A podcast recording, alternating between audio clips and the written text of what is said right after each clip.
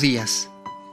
Comenzamos con la lectura de la palabra de Dios en el libro de Amós, capítulo nueve, versículos uno al quince. Vi al Señor de pie junto al altar y me dijo: golpea los capiteles para que se entremezcan los umbrales y rómpelos sobre la cabeza de todos.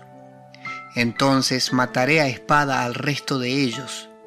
No habrá entre ellos fugitivo que huya, ni refugiado de ellos que escape. Aunque caben hasta el Seol, de allí los tomará mi mano, y aunque suban al cielo, de allí los haré bajar. Aunque se escondan en la cumbre del Carmelo, allí los buscaré y los tomaré. Aunque se oculten de mis ojos en el fondo del mar, allí ordenaré a la serpiente que los muerda. Aunque vayan al cautiverio delante de sus enemigos, allí ordenaré a la espada que los mate. Y pondré sobre ellos mis ojos para mal y no para bien. El Señor, Dios de los ejércitos, el que toca la tierra, y ésta se derrite, y se lamentan todos los que en ella habitan. Sube toda ella como el Nilo, y disminuye como el Nilo de Egipto. El que edifica en los cielos sus altos aposentos, y sobre la tierra ha establecido su bóveda. El que llama a las aguas del mar, y las derrama sobre la superficie de la tierra. El Señor es su nombre. ¿No son ustedes para mí como hijos de Etiopía, oh israelitas?, declara el Señor. ¿No hice yo subir a Israel de la tierra de Egipto, y a los filisteos de Caftor, y a los arameos de Kir? Por eso, los ojos del Señor Dios están sobre el reino pecador, y voy a destruirlo de sobre la superficie de la tierra. Sin embargo, no destruiré totalmente a la casa de Jacob, declara el Señor. Porque yo daré un mandato, y zarandearé a la casa de Israel entre todas las naciones, como se zarandea el grano en la criba, sin que caiga ni un grano en tierra. A espada morirán todos los pecadores de mi pueblo, los que dicen: no nos alcanzará, ni se nos acercará la desgracia. En aquel día levantaré el tabernáculo caído de David, repararé sus brechas, levantaré sus ruinas, y lo reedificaré como en el tiempo pasado, para que tomen posesión del remanente de Edom y de todas las naciones donde se invoca mi nombre, declara el Señor que hace esto. Vienen días, declara el Señor, cuando el arador alcanzará al segador, y el que pisa la uva al que siembra la semilla, cuando destilarán vino dulce los montes, y todas las colinas se derretirán. Restauraré el bienestar de mi pueblo Israel, y ellos reedificarán las ciudades asoladas y habitarán en ellas. También plantarán viñas y beberán su vino, y cultivarán huertos y comerán sus frutos. Los plantaré en su tierra, y no serán arrancados jamás de la tierra que les he dado, dice el Señor tu Dios.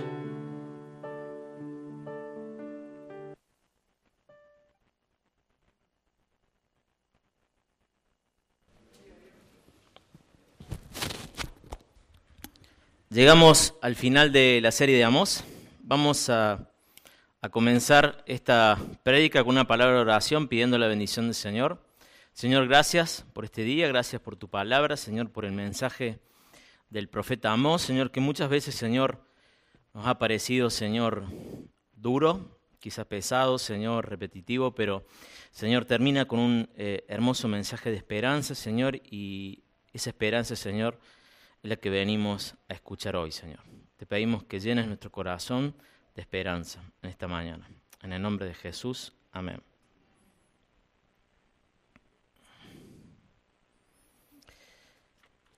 En este tiempo difícil que estamos viviendo a nivel mundial y como país, hay una palabra que quizá no la teníamos en el radar, pero que se escucha vez tras vez.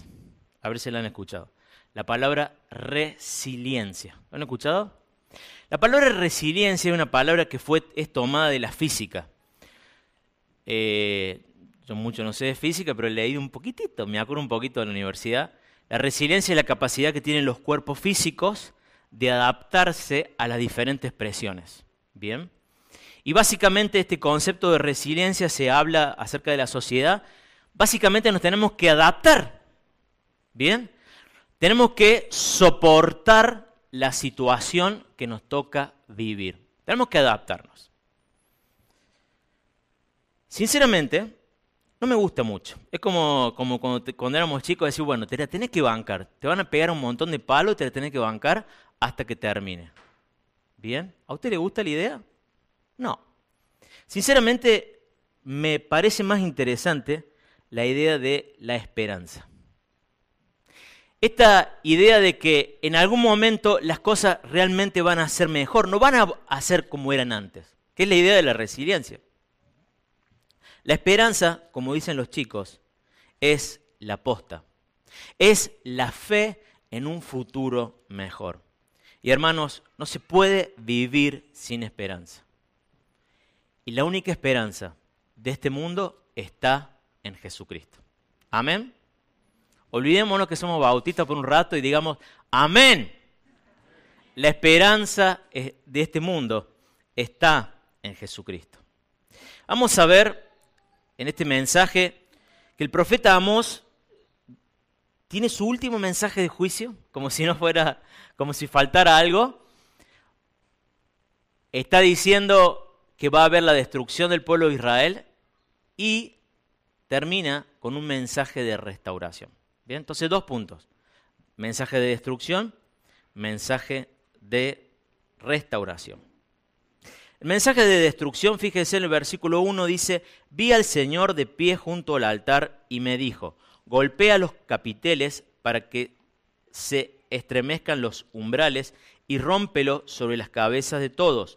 Entonces mataré a espadas al resto de ellos. El profeta ve a Dios que dice que se destruye el templo. Bien, recordemos, eh, este mensaje está dado al reino del norte. El rey Jeroboam había construido un templo, un templo falso, en la ciudad de Betel. Y Dios manda un juicio justamente en ese momento donde todos los israelitas estaban adorando en una forma falsa. Bien, en ese momento es cuando Dios manda la destrucción. Y si alguien no estaba en el templo, dice, esa destrucción los va a alcanzar. Bien, ahora, los que han, han, han estado siguiendo esta serie, han estado viendo que básicamente el capítulo uno hasta aquí, el mensaje ha sido de juicio, de juicio, de juicio. Y uno llega a este punto de decir, Señor, ¿por qué tanto juicio? Bien, déjeme decirle la razón, la lógica de esto. Fíjese el versículo diez. Dice, la segunda parte dice, hay gente que dice, no nos alcanzará ni se nos acercará la desgracia. ¿Se da cuenta por qué Dios tiene que repetirle vez tras vez al pueblo de Dios que les iba a alcanzar la desgracia? ¿Por qué? Porque tenían un corazón endurecido. No escucharon las palabras del profeta. No escucharon las advertencias. Este llamado de buscadme y viviréis. No lo escucharon. Por eso Dios vez tras vez tiene que anunciar, anunciar su juicio. Y ese juicio comienza con abajo el templo. Fíjense, algo muy interesante. Cómo Dios comienza destruyendo el lugar de la adoración. El lugar que era lo más importante para ellos. Y la muerte los encuentra adorando a aquello que no era Dios. Fíjense qué interesante esto. Me hace acordar la historia de un hombre que se congregaba en una iglesia, la verdad que no sé si era cristiano, pero este hombre fallece en un accidente un día domingo, viniendo de una ciudad del interior, viajando al hipódromo en Córdoba a jugar, a apostar a los caballos, ¿no? Una forma bastante fea para morir para un cristiano, ¿no? El día domingo, que es el día para adorar a Dios, es el día de la familia. Este hombre lo encuentra yendo a jugar, jugar a los caballos, ¿no? Una triste historia. Y esto le iba a pasar al pueblo de Israel, adorando en forma falsa, en lugar que no se debía. Dios iba a mandar su juicio. Y ese juicio es certero, dice la palabra, no hay escapatoria. Fíjense, el versículo dos dice, aunque caben hasta el Seol, de allí los tomará mi mano, y aunque suban al cielo, de allí los haré bajar, aunque se escondan en, el cumbre, en la cumbre del Carmelo, allí voy a estar yo. O sea, no, no va a haber lugar, ni arriba, ni abajo, ni en el mar, no va a haber lugar, no hay escapatoria. Y el versículo cuatro tiene una frase que es fuertísima. Fíjense, la segunda parte del versículo cuatro, eh, el, el próximo slide.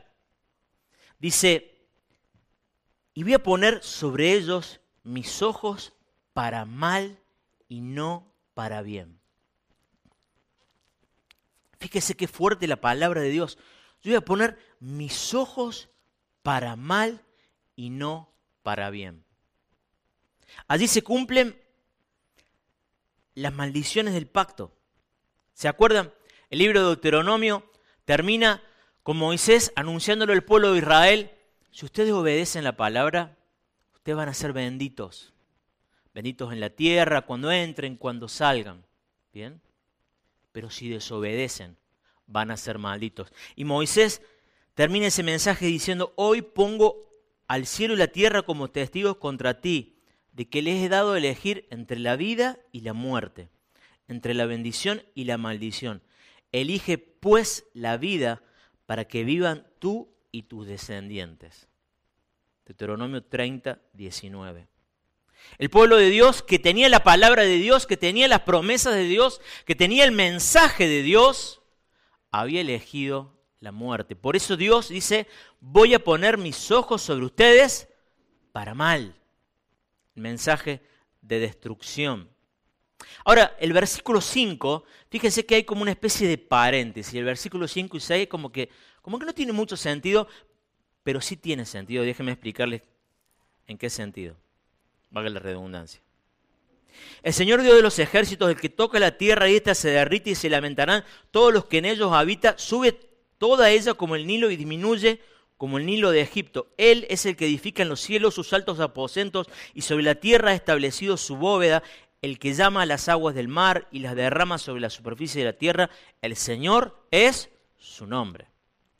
Aquí el profeta Amós, en medio de este mensaje de destrucción, nos está recordando cuál es la prerrogativa de Dios. O sea, cuáles son los derechos de Dios para juzgar a su pueblo. Le dice, yo soy el Señor, yo soy el Creador, yo soy el Dios que los he hecho.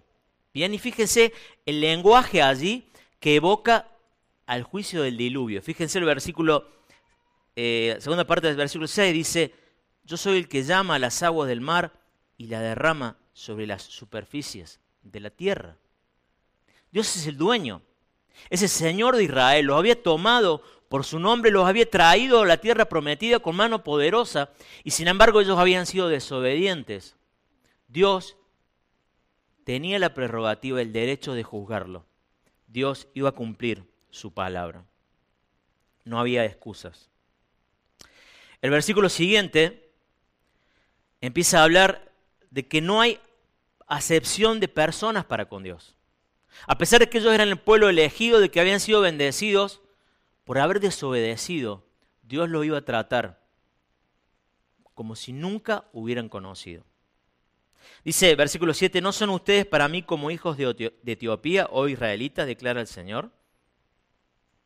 El pueblo de Israel, este pueblo elegido, bendecido, se estaban comportando como un pueblo lejano, un pueblo que nunca había escuchado de Dios. Para los israelitas, ahí en, en, en Medio Oriente, Etiopía era un lugar lejano, ¿no? No había conocimiento de Dios en esa zona. Israel se estaba comportando como los, las personas de Etiopía. Por eso los ojos del Señor están sobre este reino pecador. Y el juicio de destrucción culmina con una verdad, con una historia que ustedes ya saben. ¿Qué iba a pasar? No solamente iban a ser destruidos, sino que los que sobrevivieran iban a ser exiliados. Fíjese, versículo nueve dice, porque yo daré un mandato y zarandearé a la casa de Israel entre todas las naciones. El juicio de Dios llega en forma de el exilio. El exilio. Ahora, sabemos que en el año setecientos veintidós los asirios rodearon Samaria y se los llevaron a todos cautivos. Esta palabra se cumplió, el reino del norte desapareció. No, no existe más tal cosa como el reino del norte. Samaria se volvió a repoblar con gente de todos lados. Desapareció el reino del norte. Ahora, esta idea del exilio es un tema muy importante que encontramos en la Biblia. Y es un tema que más allá de la posesión física de la tierra y la pérdida de esa posesión, significa una realidad mucho más profunda, tanto espiritual como psicológica. Las primeras páginas de la Biblia se nos muestra cómo Dios había plantado a la primera pareja humana en un lugar ideal. Bien. Y debido a su pecado fueron exiliados, fueron echados del, del paraíso, de, del jardín del Edén. El pueblo de Israel, debido a su desobediencia, es exiliado. Ya no pueden vivir en la tierra prometida. Ya no pueden gozar de las bendiciones, de esa tierra donde fluía la leche y miel. Ya no gozan de la bendición de Dios. Ya Dios no pone sus ojos para bien, sino que pone sus ojos para mal. Ahora, esta realidad que vemos tanto en las primeras páginas de Génesis como en el Antiguo Testamento, en la historia del pueblo de Israel, esta realidad apunta a una realidad que cada uno de nosotros, cada ser humano en este planeta, ha sentido y experimenta. Todos sentimos exilio. Ese sentimiento que muchos tenemos de que las cosas no son como deberían ser.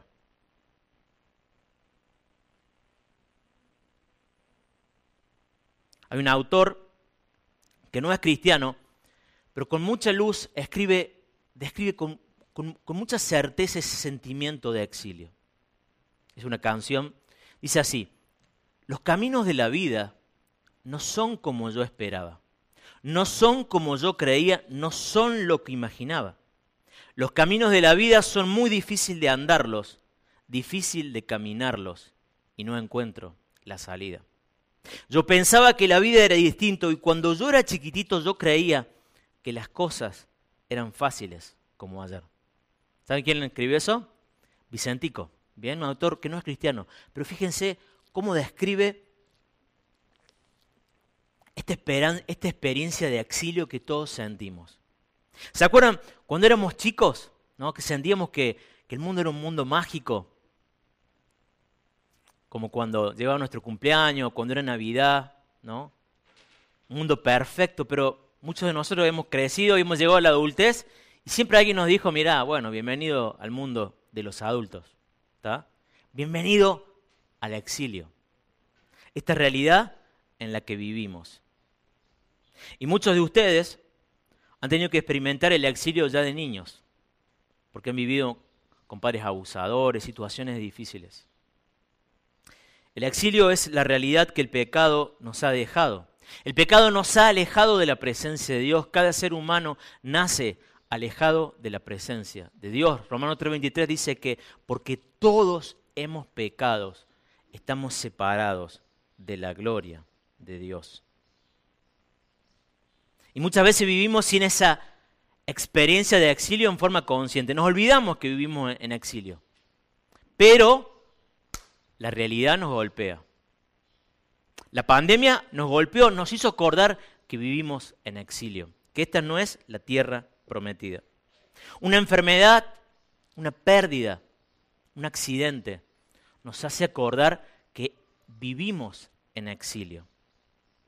Y esa realidad nos recuerda que este no es el lugar que debería haber sido. Ahora, lo lindo de este pasaje es que no termina ahí, sino que hay una esperanza para el exilio.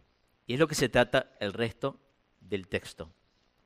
El profeta Amós anuncia destrucción, pero luego anuncia restauración. Fíjense, en el versículo once llega un pasaje hermoso, ¿no? El único pasaje, creo, de, de esperanza en todo el libro de Amós. Todos los que hemos predicado antes el libro de Amós nos hemos sentido tentados a predicar este pasaje. Algunos sucumbieron a la tentación, no vamos a decir el nombre. Dice, en aquel día levantaré el tabernáculo caído de David, repararé sus brechas, levantaré sus ruinas y lo reedificaré como en el tiempo pasado, para que tomen posesión del remanente de Edom y de todas las naciones de donde se invoca mi nombre, declara el Señor que hace esto. Dios había prometido una casa para David. Segunda Samuel capítulo siete, pude leerlo en su casa. Segunda Samuel capítulo siete. Dios, Dios que, eh, a ver, lo vamos a repasar rápidamente. David quería hacerle una casa para Dios. ¿Se acuerdan que Dios quiere hacerte una casa para vos? No puede ser que, vos, que yo habite en un templo y vos en una tienda. Entonces Dios le dice, mira David, vos no me vas a hacer una casa a mí, sino que yo te voy a hacer una casa a vos y va a ser una casa eterna y va a ser bendición a todas las naciones. Segunda Samuel siete. Pero de repente el reino, el reino de Israel estaba dividido y ahora no solamente que va a estar dividido, sino que van a estar todos exiliados. Y la promesa de, de acá de Dios dice, del profeta dice, va a haber un día donde yo voy a levantar el tabernáculo caído de David. Esta casa que yo había prometido va a haber un momento donde va a tomar fuerza, va a ser restaurada y va a ser un momento donde todas las naciones, en todas las naciones se va a invocar mi nombre. Ahora la pregunta es, ¿cuándo va a suceder esto? ¿Cuándo sucederá esto que se promete aquí? Amós ocho once. La historia nos dice que el pueblo de Israel, el norte fue exiliado en el año setecientos veintidós.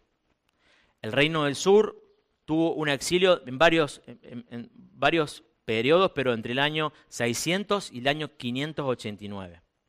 Bien. El pueblo de Israel volvió al reino de Judá, volvió aproximadamente en el año quinientos treinta, volvió bajo el mando de un descendiente de David que se llamaba Zorobabel. Bien. Pero el reino de Israel, el reino de, de Judá, los judíos, jamás experimentaron paz. Estuvieron ba- siempre bajo el dominio de otros reinos. Primero bajo el reino de los persas, luego de los griegos y luego de los romanos. Siempre sintieron este sentimiento de que estaban en su tierra, pero estaban exiliados. Porque las promesas de Dios todavía no se habían cumplido. De hecho, cuando llega Jesús, el pueblo de Israel todavía esperaba el cumplimiento de estas promesas. ¿Cuándo va a llegar el cumplimiento del, del, del reino de Dios? Los autores del Nuevo Testamento, fíjense interesantemente, si me acompañan a Hechos capítulo quince, los apóstoles entendieron que esta promesa del tabernáculo que iba a ser reedificado se cumplió en la venida de Jesús. Hechos capítulo quince, vamos a recordar el contexto. ¿Se acuerdan? El Evangelio, el libro de Hechos dice que el Espíritu Santo iba a venir sobre los apóstoles y ellos iban a testificar en Jerusalén, en Judea, Samaria, hasta lo último de la tierra. El Evangelio iba a llegar a todos. Bien. Ahora, a los discípulos les costó entender esto, que el Evangelio era para todos. Bien. Y los apóstoles Pablo y Bernabé estaban predicando a los gentiles, los gentiles se estaban sumando al pueblo de Dios. Pero los judíos dijeron, bueno, no, está bien. Si ustedes quieren ser parte del pueblo de Dios, tienen que circuncidarse y tienen que guardar todas las leyes. ¿Bien? Bueno, se armó un, un verdadero, eh, un verdadero eh, bolón que estaba por decir, pero no, no, no era la palabra. Un verdadero problema que se solucionó en el concilio en Jerusalén. ¿Bien? Entonces, ¿qué hacemos con los gentiles? Y en medio de esta, de esta eh, discusión, el apóstol Santiago se levanta y cita el pasaje del profeta Amós. Fíjense. Hechos capítulo quince, versículo quince. Y con esto concuerdan las palabras de los profetas, tal como está escrito: después de esto volveré y reedificaré el tabernáculo de David que ha caído, y reedificaré sus ruinas y lo levantaré de nuevo. Y escuchen bien, importante lo que dice acá. Para que el resto de los hombres busque al Señor y todos los gentiles que son llamados por mi nombre. Dice el Señor que hace saber todo esto desde tiempos antiguos. Los apóstoles entendieron que la reedificación de la casa de David, el tabernáculo de David, comenzaba con la venida de Jesús. Jesús, que venía a inaugurar el reino de Dios, este reino era el comienzo del fin del exilio. Y ya no para solamente el pueblo de Israel, sino para todas las naciones. Todas las promesas de Dios se cumplirían con la venida del Mesías. Este hombre que era hijo de Abraham, hijo de David. Las promesas de bendición a todas las naciones. Y ya no se trata de un lugar geográfico, sino de una realidad que nosotros como cristianos experimentamos el día que conocimos a Jesús. Nosotros tenemos el privilegio de experimentar las primicias del reino de Dios. Pero todavía experimentamos algo del exilio. ¿Por qué? Porque vivimos en una realidad eh, que sí, el reino de Dios ha llegado, pero todavía no se ha consumado. Y nosotros esperamos a la consumación. Ahora, volviendo a Amós, el profeta Amós describe cómo va a ser el futuro. Y fíjense, lo describe en términos que una sociedad eh, agrícola pudiera entender. Fíjese, versículo trece dice, vienen días, declara el Señor, cuando el arador alcanzará el segador, y al que pisa la uva, al que siembra la semilla, cuando destilarán vinos, dulce los montes, y todas las colinas se derretirán. Restauraré el bienestar de mi pueblo Israel, y ellos reedificarán las ciudades asoladas. También plantarán viñas y beberán su vino, y cultivarán huertos y comerán sus frutos. Yo no sé ustedes, pero yo soy un chico de ciudad y me costó un montón entender este pasaje, qué es lo que significaba. ¿Está? Porque la siega, la cosecha, no son términos que, que uno maneje. ¿Bien? Si lo ponemos en términos de ahora, básicamente si sos empleado te diría, mira, todos los meses va a tener un aumento. Y el aguinaldo va a ser cada tres meses. Y no va a ser la mitad, sino que va a ser completo. ¿Está? ¡Wow! ¿Bien? Y si sos autónomo, no va a haber más A F I P. Amén, dicen algunos. O, o va a ser un poco más eh, justo. ¿Bien? Describe este reino futuro como un reino de prosperidad, ¿no? Donde las cosas van a ser diferentes. Ahora Jesús, en su venida, explica esto que se explica acá en términos agrícolas, en términos a veces un poco más abstractos y a veces un poco más concretos. Jesús cuando llegó dijo, yo he venido para que tengan vida y la tengan en abundancia. Yo soy el pan del cielo, el que de mí, el que a mí viene no tendrá hambre ni sed jamás. ¿Tá? Jesucristo es el único que pone final a la experiencia de exilio. Esa experiencia de que el mundo no es lo que debería. Jesucristo es el que trae la paz y el gozo. Y solamente cuando venimos a Jesucristo nos sentimos llenos y nos damos cuenta que Él es lo que anhelábamos y lo que realmente deseábamos. Ahora, nosotros estamos, como decía antes, estamos experimentando las primicias del reino de Dios. El reino de Dios que vino con Jesús, el Mesías. Jesús, un hombre en el norte de Galilea, en el, en el siglo primero, tuvo doce discípulos. El reino de Dios tuvo un comienzo, como diría Jesús, como una semilla de mostaza, ¿bien? ¿Alguna vez vieron una semillita de mostaza? Bueno, si yo la tendría aquí en mi dedo, no la vería. Chiquitita. Pero Jesús dice que el reino de los cielos va a tener un crecimiento gradual, que va a ser como un árbol enorme, ¿bien? Y eso es lo que la iglesia está haciendo. La iglesia, ese grupo pequeñito, fue creciendo, fue creciendo y fue influenciando el mundo. Y nosotros somos parte de ese reino y somos llamados, como, de, como, como cantábamos recién, a no solamente a pedir que venga el reino, sino a extender el reino. A extender el reino. Jesús inauguró el reino, pero el reino se ha de consumar. Quiero darle una... Eh, un ejemplo, una ilustración para que podamos entender esto. Siempre hablo del ejemplo de la Segunda Guerra Mundial, pero no voy a dar el mismo ejemplo porque ya se han cansado. Voy a dar un ejemplo de, de C S Lewis. C S Lewis escribió una historia que se llama Las Crónicas de Narnia, que pueden leer el libro o pueden ver la película. Bien. La cuestión que las Crónicas de Narnia son como una metáfora de la, de la, de la historia de la Biblia. Bien. Y allí él, él muestra que hay una, hay una bruja que está a cargo del reino del mal, y el reino del mal está caracterizado por nieve, hielo, sequedad, no, no hay ningún fruto, no hay nada verde, un, es terrible, es gris, una realidad horrible. Ese es el reino del mal. Bien. Ahora, en un momento en el libro y en la película se muestra que viene Aslan, que es un león, que es una figura de Jesús. Y cuando él viene, todo ese hielo empieza a derretirse, ¿bien? Y se empieza, empiezan a, a aparecer los primeros brotes de los árboles, de las flores, ¿bien? Y eso es lo que nosotros experimentados, experimentamos con la primera venida de Jesús. Todavía existe ese reino del mal, pero está en proceso de derretirse, ¿bien? Y nosotros somos esas primicias. Nosotros somos aquellos que hemos sido rescatados de las tinieblas, y somos hijos de la luz.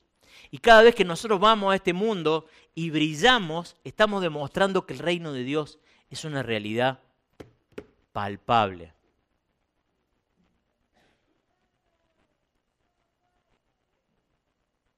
Ahora, me, ya estoy terminando, el versículo quince dice, los plantaré en su tierra y no serán arrancados jamás de la tierra que les he dado, dice el Señor su Dios. Dios promete que va a van a volver a la tierra. Y muchas personas se preguntan, y acá me voy a poner un poquito teológico, ¿a qué tierra? ¿Bien? Algunos dicen, mira, no, esto se refiere a esa porción que hay ahí en Medio Oriente. ¿Bien? ¿Usted sabe la longitud que tiene Israel?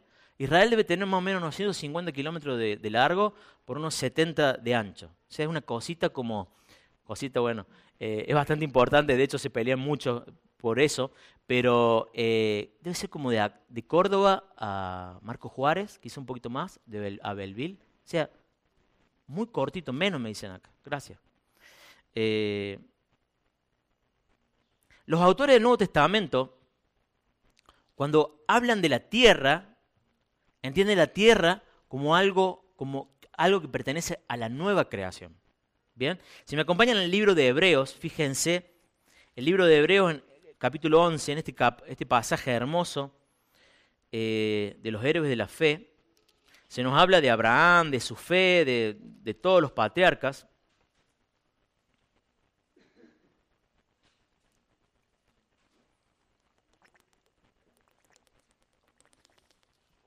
Hebreos once nueve dice, por la fe habitó como extranjero en la tierra de la promesa, como en tierra extraña, viviendo en tiendas como Isaac y Jacob, coherederos de la misma promesa. ¿Bien? Porque esperaba la ciudad que tiene cimientos, cuyo arquitecto y constructor es Dios. ¿Bien? Abraham tenía esperanza en otra ciudad. ¿Bien? Y fíjense el versículo dieciséis, dice, pero en realidad anhelaban una patria mejor, es decir, la celestial.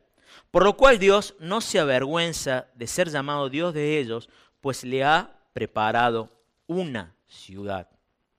Hermanos, la consumación del reino de Dios va a ser cuando Dios traiga la nueva creación, la nueva Jerusalén, la nueva tierra prometida.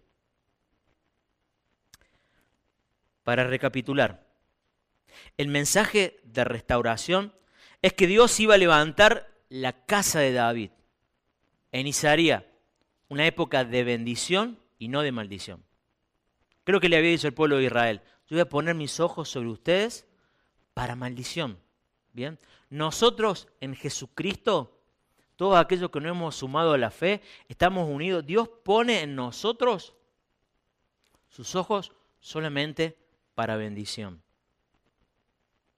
La restauración se cumplió con la llegada de Jesús, el Mesías prometido, la bendición que alcanzaría a todas las naciones.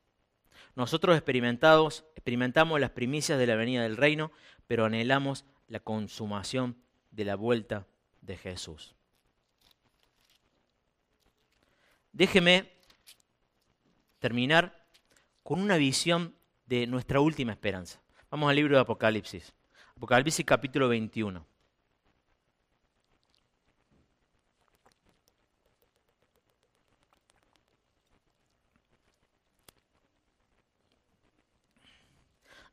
Apocalipsis capítulo veintiuno dice: Entonces vi un cielo nuevo y una tierra nueva, porque el primer cielo y la tierra pasaron y el mar ya no existe. Y vi la ciudad santa, la nueva Jerusalén, que descendía del cielo de Dios, preparado como una novia ataviada para su esposo. Entonces oí una gran voz que decía desde el trono: El tabernáculo de Dios está entre los hombres, y Él habitará entre ellos, y ellos serán su pueblo, y Dios mismo estará entre ellos. Él enjugará toda lágrima de sus ojos, y ya no habrá muerte, ni habrá más duelo, ni clamor, ni dolor, porque las primeras cosas pasaron. Fíjense, acá, en esta porción dice, se acaba el exilio. El tabernáculo de Dios desciende del cielo. Y díganme si en definitiva, ¿qué es experimentar el exilio sino la ausencia de Dios? Nosotros hemos sido creados para tener comunión con Dios. Y si, y si sentís ese sentimiento de que estás exiliado, es porque tenés que acercarte a Dios. Déjeme terminar contándole una historia. Es una historia que, que compartió un amigo que se llama Miguel Megruni. Miguel Megruni es descendiente de, Ar- de Armenia. Ustedes saben, los armenios padecieron uno de los genocidios más graves de la historia. Un genocidio que no solamente fue étnico, sino que fue religioso. Usted sabía que los, los armenios fueron muchísimos asesinados por los turcos, que eran musulmanes. Asesinaron aproximadamente, quizás algún arme, hermano armenio me puede corregir, aproximadamente cinco millones de personas. Y no solamente porque eran armenios, sino porque eran cristianos. Y muchos de los armenios que pudieron salvarse de esa situación de genocidio, terminaron en Argentina y muchos en esta zona, ¿no? La zona del barrio Purredón. Y Miguel cuenta la historia de sus abuelos. Dice, mis abuelos llegaron a Argentina huyendo de la guerra. Como se decía en aquellos tiempos, vinieron con lo opuesto. Lo perdieron todo, o casi todo, porque conservaron sus raíces y su fe. Dígame si ellos no, no experimentaron un terrible exilio. Los parientes asesinados, venir a una tierra diferente, un lenguaje diferente. Esos son los abuelos de Miguel. Mis abuelos se sintieron protegidos y fueron curando los, las heridas. Fueron aprendiendo algunas palabras del castellano y mezclándoles con el propio, y como cualquier inmigrante recién llegado, conjugando muy mal. Seguramente deben haber escuchado, sobre todo los más grandes, algún inmigrante cruzando palabras. Mi abuelo, y fíjense cómo se llamaba, mi abuelo Guiragos, se perfumaba con una hoja de albahaca en la oreja, tomaba su bastón y salía a visitar a sus paisanos. A veces caminando por el barrio lo vería en la vereda sentado en una silla bajita, y lo que más me impactaba era verlo reír como si de pronto volviera a su tierra natal, ¿no? ¿Se imagina el abuelito ahí? Con el anhelo de volver a su tierra natal. En su fe sencilla no había lugar para mucha cosa a no ser que creer en el Señor Jesucristo y vivir esperando su venida. Solíamos cantar, mi Jesús se fue al cielo, en las nubes Él muy pronto volverá. Mis abuelos ya están en casa, la que Jesús les preparó, y de allí nadie los echará. Descansarán de sus trabajos y no tendrán hambre ni sed, porque el Cordero los pastoreará y guiará fuentes de agua de vida. Y Dios mismo enjugará toda lágrima de sus ojos. Hermanos, esta es la esperanza que tenemos en Jesucristo. El fin del exilio. Si hay alguien que todavía no se ha acercado a Jesús, que todavía viví experimentando el exilio día a día, esta es tu oportunidad de arrepentirte y experimentar las primicias del gozo y la paz y la esperanza que solamente Jesús puede dar. Terminando, le- terminamos leyendo el, un pasaje que me encanta, que es el pasaje que vamos a reflexionar en la semana. Primera de Pedro, capítulo uno, versículo tres. Si me acompañan los chicos de multimedia. Dice: bendito sea el Padre y Dios de nuestro Señor Jesucristo, que según su gran misericordia nos ha hecho nacer de nuevo para una resiliencia. No, no. Para una esperanza viva, mediante la resurrección de Jesucristo de entre los muertos. Hermanos, espero que estas palabras sean de consuelo, que podamos tener esperanza en medio de tiempos difíciles. Oremos. Señor, gracias por estas palabras, Señor, que nos llenan de consuelo, Señor. El mundo, Señor, nos ofrece resiliencia, Señor, y un montón de otras cosas, Señor, pero nosotros tenemos la verdadera esperanza que Jesucristo es nuestro Señor y es nuestra última paz y gozo verdadero. Señor, ayúdanos a poder cantar como cantaba este hombre, Señor, este armenio, Señor, que vivió tiempos tan difíciles, Señor. Cantaba que vivía su vida esperando la vuelta de Jesús. Señor, ayúdanos a vivir esperando tu reino. En el nombre de Jesús. Amén.